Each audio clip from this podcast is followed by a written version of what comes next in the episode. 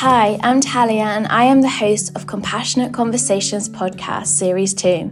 In Series 2, we will hear from inspiring people who work for and with young people. Each episode is designed to share ways of empowering the next generation to ensure they have the tools to go on to have mentally healthy futures. Don't forget to subscribe and follow us on social media, Single Parents Wellbeing. Hi, Amy. Hiya. Thanks for joining me today for having me on. So, this podcast is going to be a little bit different because we felt that it would be nice to share the journey of the project over the last year and just share some of the theory behind everything and also just like our learnings along the way. So, if you can learn anything from it, that would, yeah, we hope that you do.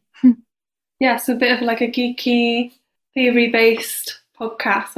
I imagine it's people instantly press stop now, actually. but it, it should be interesting and like we'll make sure it's like informative. That's what we wanted it to be, and just the reason why we've done this and almost like the theory behind it and some stats and some discussion, I guess.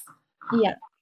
Before we start and go into that, I was just thinking for those who don't know you, even though I think everybody does know you, Amy, but can you just share about your role and a little bit about SPW and how you came into it?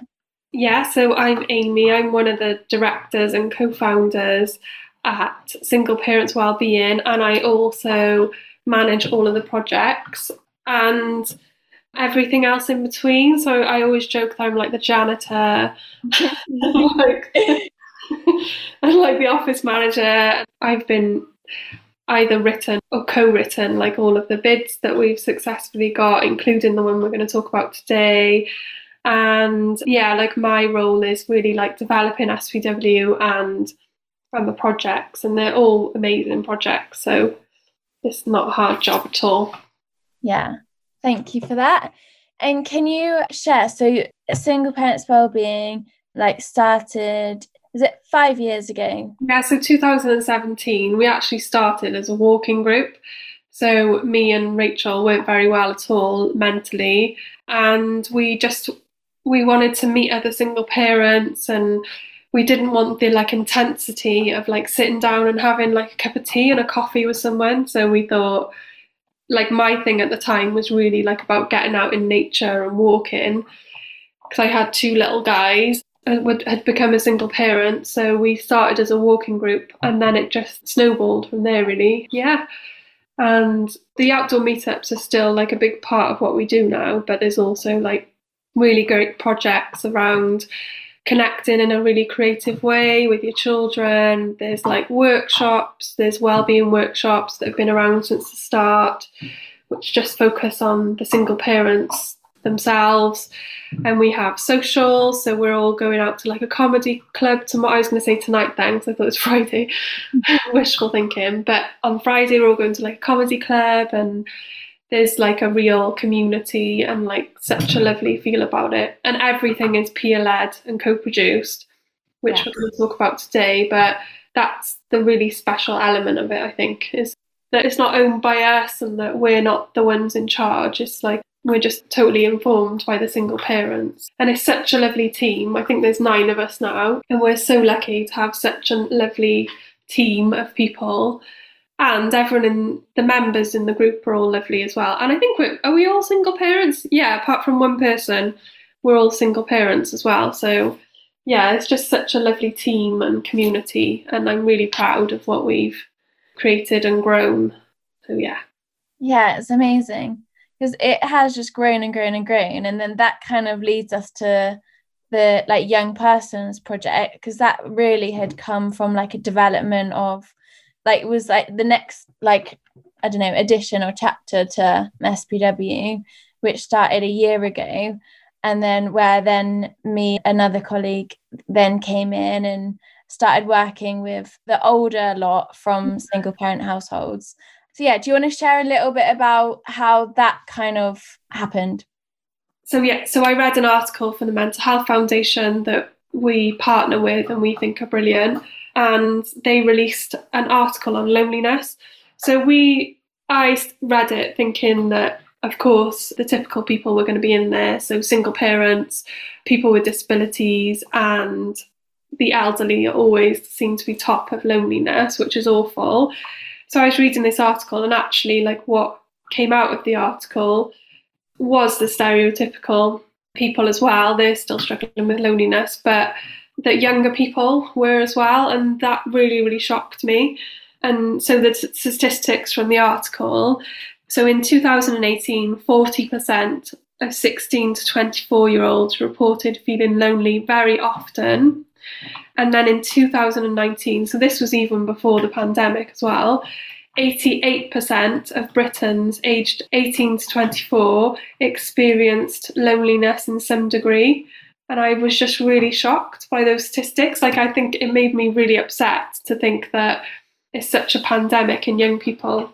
And I think they feel it more intensely because I did have a really good think about this and I thought maybe it's like the life stage they're at, especially like the 18 to 24 year olds, where they might be leaving for college or leaving for university, leaving home, which, you know, like the empty nest syndrome that we've talked about before as well. And it's about that time when you're trying to like develop and grow into an adult, but also like establish networks outside of your family yeah how lonely that might feel and this was even before the pandemic so there was statistics in the pandemic as well that were as you'd imagine like really shocking yeah and uh, rightly so when i left home and I was a little bit naive in thinking because I've like come from a little village, everyone knows everyone. It's been like the same consistent people like all the years of my life. I kind of just was thinking, oh, great, like you can make really strong friendships anywhere. And even though I still know that's true, it just took way longer for me to like really settle into Cardiff and like establish those friendships. Yeah. I had hoped. So there was definitely times I felt lonely throughout that time. Um, yeah, definitely. I remember because I actually stayed in Cardiff for uni and I don't remember ever feeling lonely because I had my like friends from school and everything. But I remember when I moved to London as a 24 year old, so still just about in this age bracket. And I remember feeling loneliness then and that need to connect again with my friends from back home. And I struggled to like make friends in London and stuff as well initially. And then I moved into a house share with loads of Irish people, and then I was fine. But yeah, like that was interesting as well. And then I was sort of thinking about social media and how much of a bad reputation it gets. And then I was thinking about social media and the bad rep that it always gets is something that with children and young people, I think it has to be brought into the conversation and I think maybe it impacts on that loneliness and mental health side of it because of the bullying and feeling isolated and alone online. And then maybe not being able to meet up with your friends as much and stuff as well. And because you just game online or you go on social media. So rather than actually physically go out and meet people and maybe be in nature and stuff like that. And then I thought about it rationally and I thought, like, as someone so I'm 38, and as someone where social media wasn't around and where, yeah, like that side of technology was just coming in. And but I remember coming home from school and on a landline instantly ringing my friends to connect. I think again maybe technology helps with that isolation and loneliness, but there's that side of it where you might not meet in person. Yeah. It'll be great to like study that in this project and stuff. But then I think there's bits around social media that, like, again, if you come from a small town and say there's any sort of diversity, diversity in your experience or whatever it is, and I think social media is like amazing for you finding your tribe as well and finding out more information that I wouldn't have been able to find out as like a young person because it just wasn't around. Yeah. And I think that, and there is really like positive messages being put out by loads of amazing people from like diverse backgrounds or just their experiences and their life that might not be mainstream. Yeah. So, how do you feel about social media? Because obviously you're 24. Yeah. I think there is things that is amazing, like the like Me Too movements and mm. the like Black Lives Matter and I don't know, just there's so many things that have like really like blew up in like the media, which is really good. And like even with like mental health support, there are just different websites that I don't know. Now it's like those websites are a bit safer than just looking up on Google. And so I feel like even though in some ways it can make young people feel probably more lonely because they're less likely just going to be like, oh, let's just meet up. Yeah, I can see the benefits of just like looking, like feeling less alone, where like reading accounts where people like, oh, I've had this experience and I've had this and this. And yeah, I think it's amazing. I can, yeah, pros and cons. I think sometimes like I definitely know if I've had too much time on like social media because like you just naturally feel a little bit more rubbish just because you're like looking at a screen.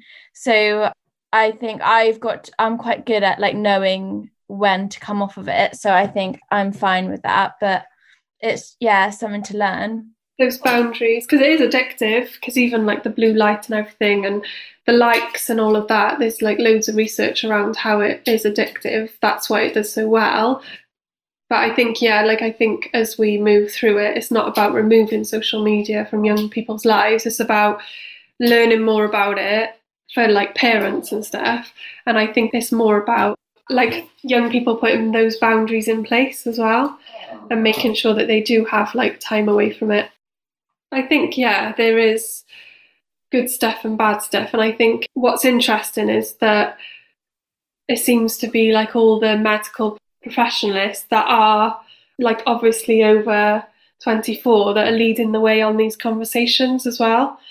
And I think it should be young people sort of leading the way with these conversations because it's what directly impacts them and something that we'll definitely be researching and will have a say in in informing all of our project, this project coming up.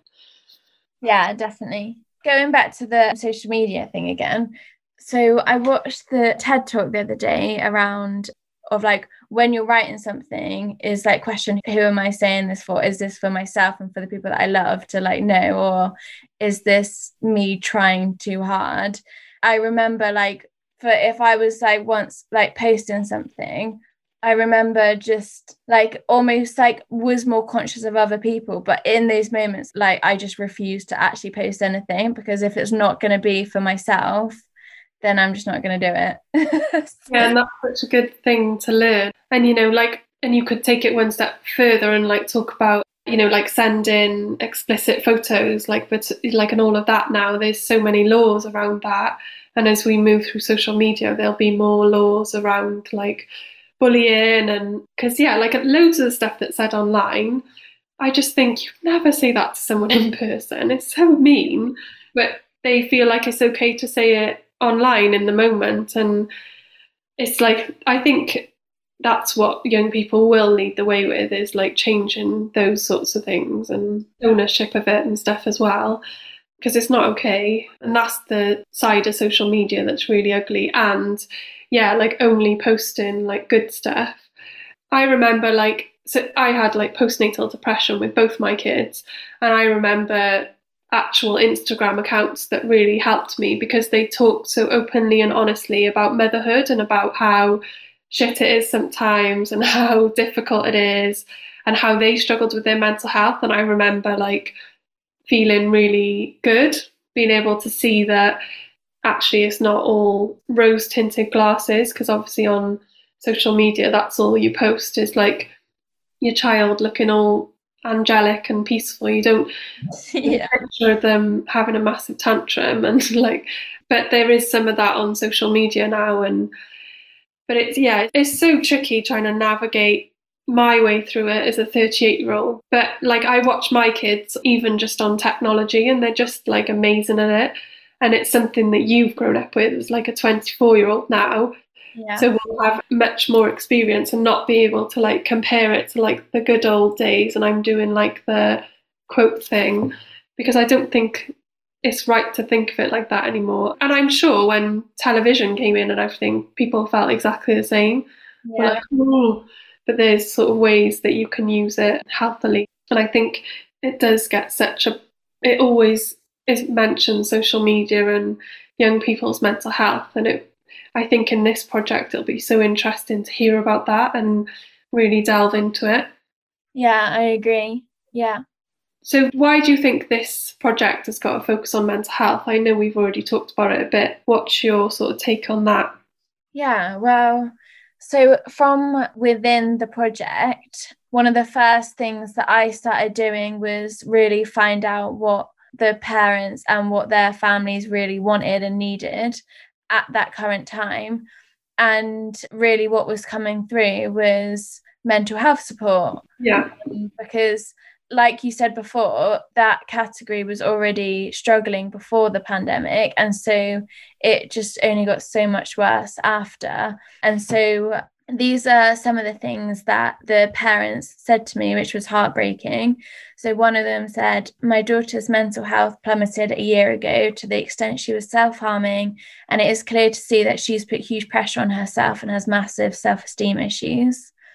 Oh, these are actually from the young people. So, they've said comments like, I know that when I was a kid, I always felt responsible for my mum's happiness. And so just carrying that responsibility and how that can affect your mental health. And I think just other things in general, like I miss having a family, but there isn't much I can do about it. So that like lack of control and autonomy in their life. And that's um, that stigma, isn't it? That stigma of exactly what their parents feel like really comes out in that quote, doesn't it? Around the stigma that that yeah, definitely that young person feels, and they're not alone. That's said all the time. But yeah. yeah. And then so we kept on asking, well, like, what would you want for another person? And what would you want for a mentally healthy future? And so this was one of the things that Emily said. She said, I want people to not be afraid of expressing when they're struggling. It's not a weakness, it's a massive sign of strength to be able to say when you need help. And so there was just so many comments and conversations around mental health. So that was like a key theme. And there was that really nice quote, well, the really nice poem. So, did you want to talk about how it came about and? Yeah. So, on from just having lots of conversations with young people around what they wanted for a mentally healthy future, as we launched a campaign called Mental Health Manifesto. And this was where we, as a part of this, we launched a creative competition and we offered incentives of £50 for the winner. And so cash prizes so that they could submit a creative like outlet really of expressing how they feel around mental health and what they would like to change and just so that we could get a wider range of just information from young people about what's really going on how do they really feel how would they like things to be different and so we had people sending in like a song, which was amazing. And we had like poems and stories. And it was actually a story that won, and it was around grief. And it was just done in a really sweet, creative way. Yeah, it was so great, wasn't it? What they came up with. And yeah, and Amy, did you want to share the poem that was submitted? Yeah, okay, no worries. So it's called How Am I Lonely? How Am I Sad? That's how I was feeling when my mum left my dad. The family all picked sides, and that makes me mad. I was left with one friend I could talk to when my mum left my dad. The children of the future need somewhere they can talk and not be made to feel bad. They need to feel they can share their own feelings openly, not to mum and not to dad.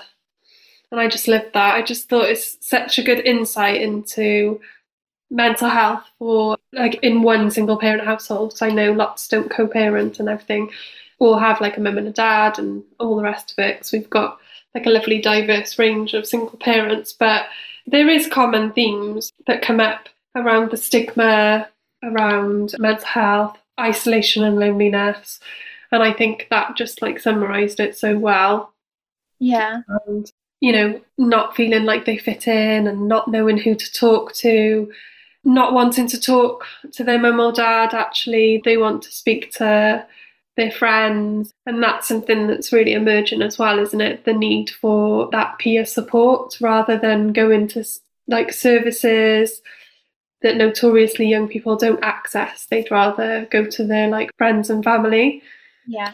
And I think that's where our role like emerged really where we knew that we needed to set up lots of events just for them to have socials for like for us to build relationships with them but also for them to build relationships with each other where they can relate to each other and just have that common factor where they know that they're not alone and that it's like a real like safe open place for them to just come as they are and chat but also have fun and know that it's just a time just for them that is just safe and yeah yeah and to be able to have that like common theme so knowing that someone else is from a single parent family i know me as an adult that made me feel so much better speaking to other single parents.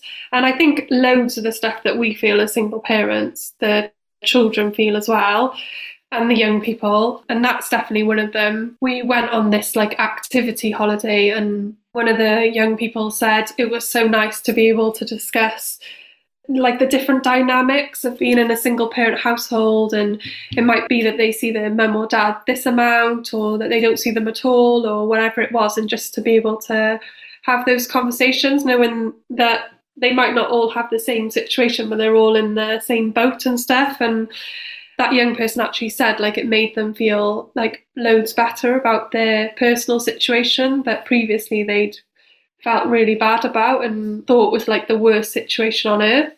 So I think it is like that peer led stuff and the peer support is so important in this project and that's what's already emerged, hasn't it, from all the work that's already been done. Yeah, and then did you want to read out those mental health statistics or so outside of SPW, so between April and October in 2019, 250,591 people under the age of 18 were referred to the NHS for mental health issues. And last year that rose to 409,347 with, yeah, so. Unbelievable, isn't it? And that will be as a result of COVID, but also, you know, there is like a mental health crisis and a loneliness crisis in children and young people. And that's nearly double yeah. Yeah. So it's it's unbelievable, really. And that's the people that are just being referred, let alone the people that are accessing help and from their family and friends or not even getting into the NHS system. So yeah, it's quite shocking that, isn't it? Yeah. So yeah, that's why we now have an emphasis on mental health. But then as a way around that, we have the wellness wheel to help tackle that for every event that we organize. We want to make sure that it ticks off all of the parts of the wellness wheel. Yeah so there's eight parts to the wellness wheel. So we have emotional wellness spiritual wellness intellectual wellness physical wellness environmental wellness financial wellness occupational wellness and social wellness so when we're doing things or events or how this project is run, we're trying to like tick off as many as those as we can. So I'm actually training to be like a human givens counsellor as well. There's eight bits to the wellness wheel, and you can read more about it if you wanted to. We'll put the link and stuff in the notes. But yeah, so there's eight key elements to it. So the first one is around emotional wellness.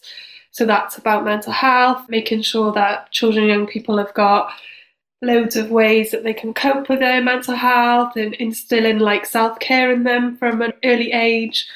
There's spiritual wellness as well, so that's about expanding our sense of purpose and meaning in our lives. So, for children, young people, that could be a religion, it could be believing in the universe, being, and it's, it's about being feeling connected to something that's bigger than you. So, it isn't always about religions at all, but it could be a religion having like a really healthy impact in their lives, as well as like, you know, other things about feeling connected, doing things like mindfulness and, you know, joining like a mindfulness group where you all have that sense of connection and stuff and a sense of purpose and meaning in life. The next one's intellectual wellness. So that's about finding like new ways to like expand your knowledge and skills and learning. And that's a continuous thing. We're talking about children young people, but it's not just for them. And then there's like physical wellness, so recognizing how important activity is, diet, sleep, all of those things, and like nutrition, how important that is for someone's mental health. And it, especially if you think about children and young people. So if we looked at like 10 to 12 year olds, like, and how much they, because we still have like a sense of control over what they eat and stuff at that age and making sure they get physical activity. But as they move into their teens and high school, and then as in early adulthood, that might be something that is like really lacking in their lives and stuff, and something that's really overlooked as like a really important part of their mental health. Environmental wellness. So this is like seems to be such at the forefront of young people's minds, like environmental stuff, which is brilliant.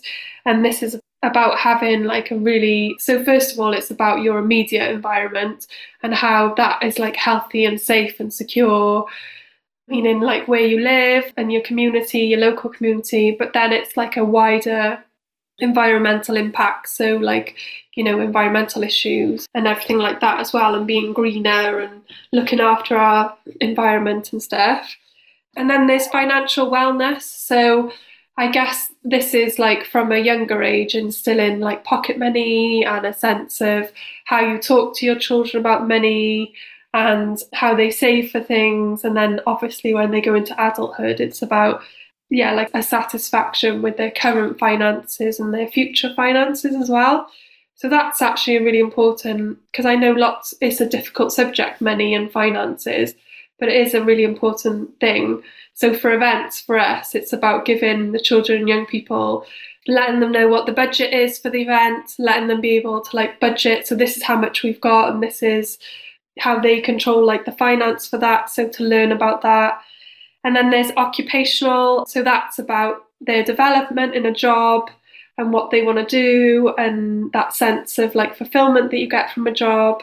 And yeah, so and that can start from a really early age kind of like i know my little 10 year old nearly 10 year old wants to be a carpenter and he's really sure about that. I wanted to be a lorry driver. I don't what did you want to be when you were little? I wanted to be on stage and be in theatre yeah. I bet your mum like nurtured that and made sure that you went into like a drama school and or maybe that's what you wanted to do. Mm, yeah. It's important to like nurture that. And then even if it's something that like a, you know like a footballer or something it's still important at a young age to like nurture that as well as like talking to them about having a plan b and all of that. And then the final one is around social wellness and this is like about a sense of connection and belonging and like a really well developed support system and actually for most children and young people that'll be like their friends are the most important things in their lives so that will have been something that really impacted their mental health yeah. in COVID. And then I'm also like training to be a human givens counsellor, and they say the human givens approach sort of points to like nine emotional needs. So there's lots of them that connect and go over. So the community again, so that's about the feeling connected to a wider community so that again is like a religion or something that you're involved in out like as a that has a, like a wider purpose and obviously it doesn't have to be religion at all but it's just a really good example religion isn't it and then the one that isn't in here as well the wellness one is around a sense of autonomy and control so as they become like children and young people it's about allowing them more autonomy and control which is why this whole project is like co-produced and using that co-production model. And then just briefly, like the other ones that you can have a think about what might be missing from a children and young person's life is like the need for privacy. So that's like a big one. So they might share a room with someone. So my two share a room. So we've got like a really strict knocking on door policy and you know, it's just ways that you can introduce like privacy, which is like linked to or closely to like attention so the need to like give and receive attention so as well as being able to have that private time, they need to give and receive attention. So making sure that you have like one-on-one time with your children, young people, even if it doesn't seem that they want that with you. Status as well, that's a really tricky one with children, young people, because they might feel like they don't have much status. So it might just be something like they're in charge of something in the house, like it big or small. Again, like if they're in charge of like organising an event or something, and that's like giving them status. And something that we've learned about that they really like a title that the children and young people, so that totally links to like the status thing. And then there's security, so a really safe environment that allows them to like develop fully. And there's intimacy, that's just about them having a really close connection to at least one person. So that could even be a dog or an animal or whatever it is, which again came up, didn't it? How important like animals are yeah. in children's lives.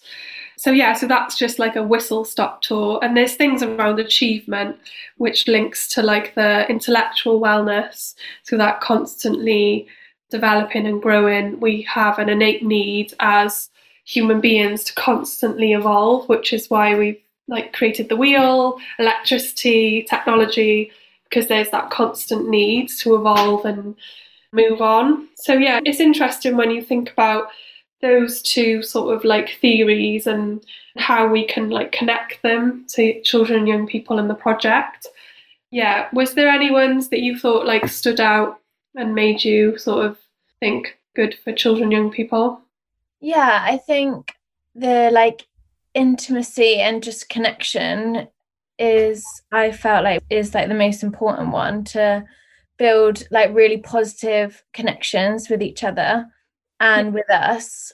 And i think yeah just the need to have like positive like strong role models in their lives just yeah really important. Because i know i think it's always like in the moments when you're struggling when you lean back on those like positive like strong people in your life and that's what like has helped me through my teen years and i still just have like a really like close relationship with them. And so yeah these like people that you like look up to and like you just yeah can chat to about things. So yeah i would say that one and the outdoorsy one and the environmental one they stood out to me. And they kind of linked to the Brecon Beacons trip that we did last year as a part of the project. So this like hit a couple of those wellness wheel parts, yeah, around like bonding with each other, but then there was like a good amount of like also having quality time with their parents and doing activities together rather than just like chatting. And then there was just trying new things, like developing new skills and going kayaking and like sliding down waterfalls and like putting themselves like out of their comfort zone which i think then like increase confidence because like some of the kids who are like i don't know more like reserved and didn't really want to do it then after they had done it a couple of times were then asking to do it again and things like that were just really nice to see. And seeing the dynamics of like doing a totally new activity just seeing how it kind of bring just a real like light-hearted fun into just like the atmosphere in between each other. And like that was just it just brought a lot of joy which was really nice to see. Yeah that one hit so many didn't it? Because it's like out in nature the sense of purpose and connection to a community as well as like the social wellness. So as you said like being connected to others sense of achievement like that status thing as well because they'd achieved it and they'd like yeah they'd had a hand in like organizing it so they like chose what activity and stuff like that. Yeah it was like totally and that's something that we can definitely do going forward and we will do is like really focus on that wellness wheel and those nine emotional needs and look at how many we can get by doing one event and stuff. And i think that leads us really nicely on to like co-production because i think co-production hits so many of those things as well like a sense of being in a community a sense of achievement a sense of autonomy and control sense of status giving and receiving attention meaning and purpose creating a security for themselves and then again like loads of the wellness wheel actually like really, really is why co-production is so positive. Yeah. So yeah, so and I think that they're definitely like the positives in co-production and that is like a really really important part of having this project shaped by young people. It's something that's so important. And you know the downsides to co-production is what we've talked about before. It's like really really it can be really frustrating because you can sort of see what they might like or what you know that they're almost there but and you just want to say oh it, you would like this but it has to like totally come from them otherwise it's not co-produced. It's like in consultation with them. Yeah. And i think having everything so you co-commission it you co-design it you co-deliver it you co-evaluate it and you you'd not believe how many like strengths and stuff like the people that use the services so the children young people. Like it's just they take so much ownership over the project and it feels so empowering. And I think you do definitely get more engagement when things are co produced because they've, rather than you just get like maybe having a meeting with them and saying, oh, thank you for your ideas, we'll go away and do a project now. So on this project, there's going to be like an action group. We're not sure what that action group is going to be called yet. And they're going to completely co-produced. So we've got a whole year, which is really exciting to sit down with children and young people and find out exactly what they want and even like train them in like leadership positions and in decision making and train them up and stuff as well. So and I think if it's shaped by young people, like it just really creates like a really shared power and responsibility that it is people centered and that we really believe in that. And I think the outcomes as well will be focused on people. Yeah, and what they actually want rather than what we think that they want based on like literature or based on, you know, previous projects or whatever it is. Yeah, and I just think with co production as well, it's just about realizing that we aren't the experts. Like, just because we're, well, you still fall in the young person's category 24 next year but it's still, you know, I read this statistic about half of the global population is under 30, and yet only 2.6% of the under 30 year olds are in parliament. Like, we're really lucky in Wales that we've got a whole youth parliament and you can actually vote when you're 16, and that's amazing. But the rest of the world is 2.6%. And I just think and they're making decisions on half of the population yeah. based on what they think as being over 30 and i just think co-production just completely stops that and just completely flips it on our heads that we aren't the experts. Just because you might be in a leadership position doesn't mean that the only thing you've got over young people is your expertise and your knowledge based on the experience that you've got yeah. I just think there's other ways to measure how to be a leader. It shouldn't just be on how many years you've done something or your expertise in that area because there's so many young people like leading like amazing movements all over and i just think all of the really innovative forward thinking ones are totally being led by young people and i just think young people have a different way of like of organizing all of that leadership stuff into what's relevant for them. Yeah. And if it's half the population, then it should be much more stuff being decided by people under 30 and to really like shift that balance. Yeah. So, one thing I wanted to talk about was this series of compassionate conversations and why you wanted to launch a podcast.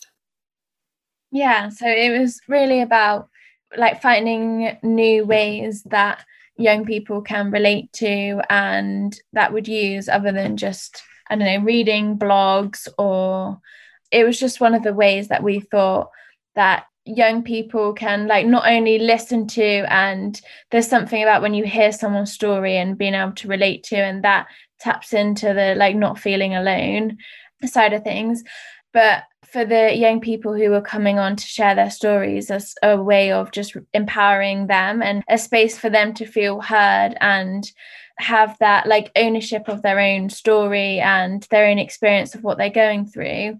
Yeah and to know that we are learning from them that they have something like valuable to share for other young people and for adults for anybody that what they have to say matters. And that that is the atmosphere i think that we just mean to go on. So that was like a really like nice way of empowering young people but to also like share the knowledge on a wider scale. Yeah so you've gone to like all of the partners involved in this as well. And i think there's been something so nice because obviously you have like meetings with key organizations and stuff but it's been so nice to have and listen to like the conversations that maybe happen behind closed doors when you meet organizations and the knowledge and the input they have. So we've got a framework that we're working towards. So as we said, we've got a year to completely develop a project. So we don't actually know what the project's going to be yet because the young people are going to decide. So for the first year, we've got this discover, define, develop, and then we'll go on to deliver framework. And the podcast has really been about that discover bit. So, and it's been such a nice thing to have recorded and it is going to be there for whoever to listen to, as well as staff members coming on board, as well as the partners, as well as our funders, as well as young people. And there was something as well that you mentioned about the young people that have appeared being really proud that they were on a podcast and that status of being on a podcast. So that's been a really nice outcome of it as well. And we're hoping to sort of develop some more other online ways of like documenting in a really meaningful way. So before we started this podcast, we were looking at the presentation that we did for this bid and we were like, oh yeah, we hadn't that's just on there now. It's not recorded anywhere for anyone else to see or listen to, which is why we popped in. So some of the stuff we discussed is is from the bid and stuff. And I just think the podcast has been like a lovely way of recording all of that great information and knowledge and really delving into a different way of doing that discovery bit. Yeah, and I think there'll be loads more like great guests that you'll have on and stuff as well. Yeah, definitely and it's helpful because while we are like finding out from the young people within SPW, we are like constantly just like expanding our knowledge from like different community groups as well to know that that's important. We want to make sure that we're always diverse and like inclusive across all of our events and things. And so it's important to know about the like relevant key things that are going on for just different community groups which yeah. So there's somebody who shares amazing things about what is really important specifically for like refugee children and what's really helpful of how we can welcome them better and how we can have more of an impact in making them feel more connected in our culture and helping us understand from their perspective where there could be like language barriers and things like that. So really understanding like young people and just diverse experiences. Definitely and i think so young people being able to inform the key points as well for older adults and organizations and systems and services. So for example a school young people being able to inform teachers on what a young person coming to them with mental health issues or maybe like a young person who is trans and wants to so the teacher has a really great response based on what a children and young person has informed them that would be a great response rather than a health professional or something like that. Yeah that sounds really good. Yeah. So i think there's loads of like work to be done and i think with the co-production side of it i think like real like start points that you could do or that any organization could do and that we'll do in this project is around like having a baseline that remains and having like an aim that remains and really staying committed to this co-production idea and constantly checking in with the frustrations and everything that goes with that and balancing it with all the great things that goes with it you have to learn to be flexible and adapt a lot. So that's yeah. something to quickly practice. Yeah, and what you think is going to come out of the project, you have to leave that at the door. Or what you would like to come out of the project, you leave at the door because it's more often than not not that case. And you might have the best idea in the world, but it's constantly saying, oh, that idea has to come from the children and young people. So, a few ways and starting points is around sort of balancing dreams and expectations of the children and young people. So, you know, like it's like they might have this like amazing idea, but it might cost a million pound, or it might be really, or like breaking that down into what might be behind that, or you know, like what might be realistic around that. I think it's around like managing risk rather than avoiding it and really maintaining safeguarding, but it can't be that that's going to create loads of red tape. It's more of like working out, so obviously managing risk and having safeguarding at the forefront, but not avoiding stuff because of a risk, thinking of like creative ways and that we can keep children, young people safe and stuff, but not at a disadvantage to the project or to them. I think it's about balancing different voices. So, what you were talking about, making sure that our action group is really diverse and has lots of different voices and opinions and lots of different single parent households. And that's why we have a diversity and inclusion post on this project that's really exciting too. And I think having like a consensus and a decision making so you like agree to disagree sometimes as well. So obviously, if you do have a really diverse range of voices, it might be that they don't all agree, but it might be like a consensus, or it yeah. might be yeah that okay this time we'll do this and next time we'll do this or whatever it is. So having that yeah, and that's a really important tool to learn as a young adult or as a young person around you know autonomy and control, but when to like have to have a debate about something and reach a middle ground and stuff. I think there's like a real trust in the chaos of it all as well and the how chaotic it can feel for like staff members and volunteers and even the children and young people as well but having a bit of a trust in that chaos that you know like when you think oh i'm going to clear out my room and there's a stage when you clear out your room where you think why on earth did I start this? There's stuff everywhere. And then all of a sudden it becomes like really organized and clear why you got to that chaotic bit. And yeah. then it like becomes really tidy and organized. And not saying that the project will ever be like that, but it'll become clear in this discover, define, developed a bit. It'll feel like at times that bit of the room that's like really, really messy and stuff everywhere. And you think, why did I start this? And I think yeah, like I've already said this one, but like drop any assumptions that you have or any ideas, like leave them at the door. They have to come from the children, young people, and it's so easy to like maybe lead because you've got an idea that you think is great, but it has to come from the children, young people. That's a good tip. Yeah, and then having shared control and power as well. So being really clear on who does what and having that real flat hierarchy so it's a real like shared control and power and that autonomy thing again. And I think, yeah, the last one is just about having like really relishing in the fact that we have a completely blank canvas. Mm. It's so exciting that this project can be whatever the children and young people want it to be. And that's so exciting. And especially for like single parent households and stuff as well. Mm. So we have no idea what's going to emerge, and that feels really exciting. And I think like I totally accept that it might feel daunting as well and a bit like, oh God, what on earth are we going to do? But it's also really exciting to have a blank canvas and what we can do with that with the children and young people feels really exciting too. Yeah, definitely. Just to finish, do you want to talk about how young people can get involved in the project? Yeah, definitely. So you can, for young people, come along to the action group, which will be set up very soon. Also, like get in touch with me or Amy or any of the staff members.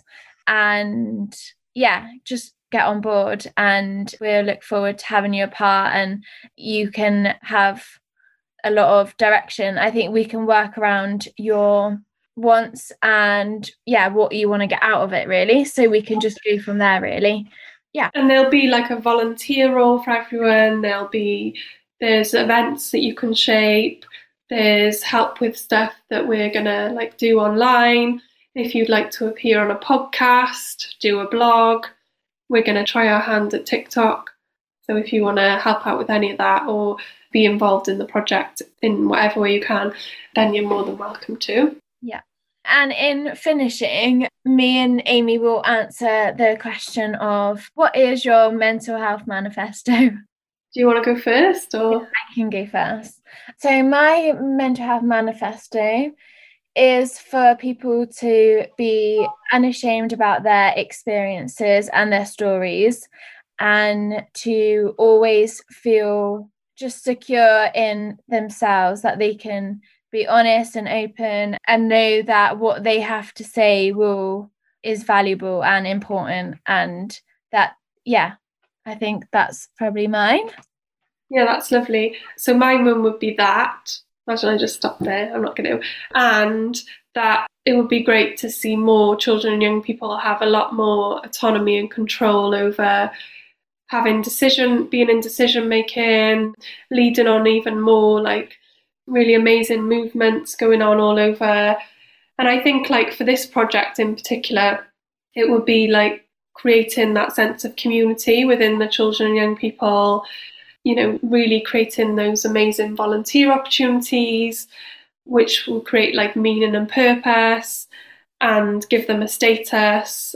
And yeah, what you said about making sure that their voice is heard and that they feel that sense of achievement and what they're doing and that it's been heard and look at what they've created. And this project is really great because it's four years as well. So it's going to be so nice to see the journey of some of the children and young people working through the project. And yeah, I'm really excited to get started. Yeah, me too. Thanks, Amy. Brilliant, thanks. And if you want to find out more about the project, it's on our website under projects. It's Mental Health Manifesto, um, Young Persons Project. Okay, bye. Bye. Thanks so much for listening to Compassionate Conversations Series 2. You can find us on Single Parents Wellbeing. Don't forget to subscribe and tune in to our next episodes. See you soon.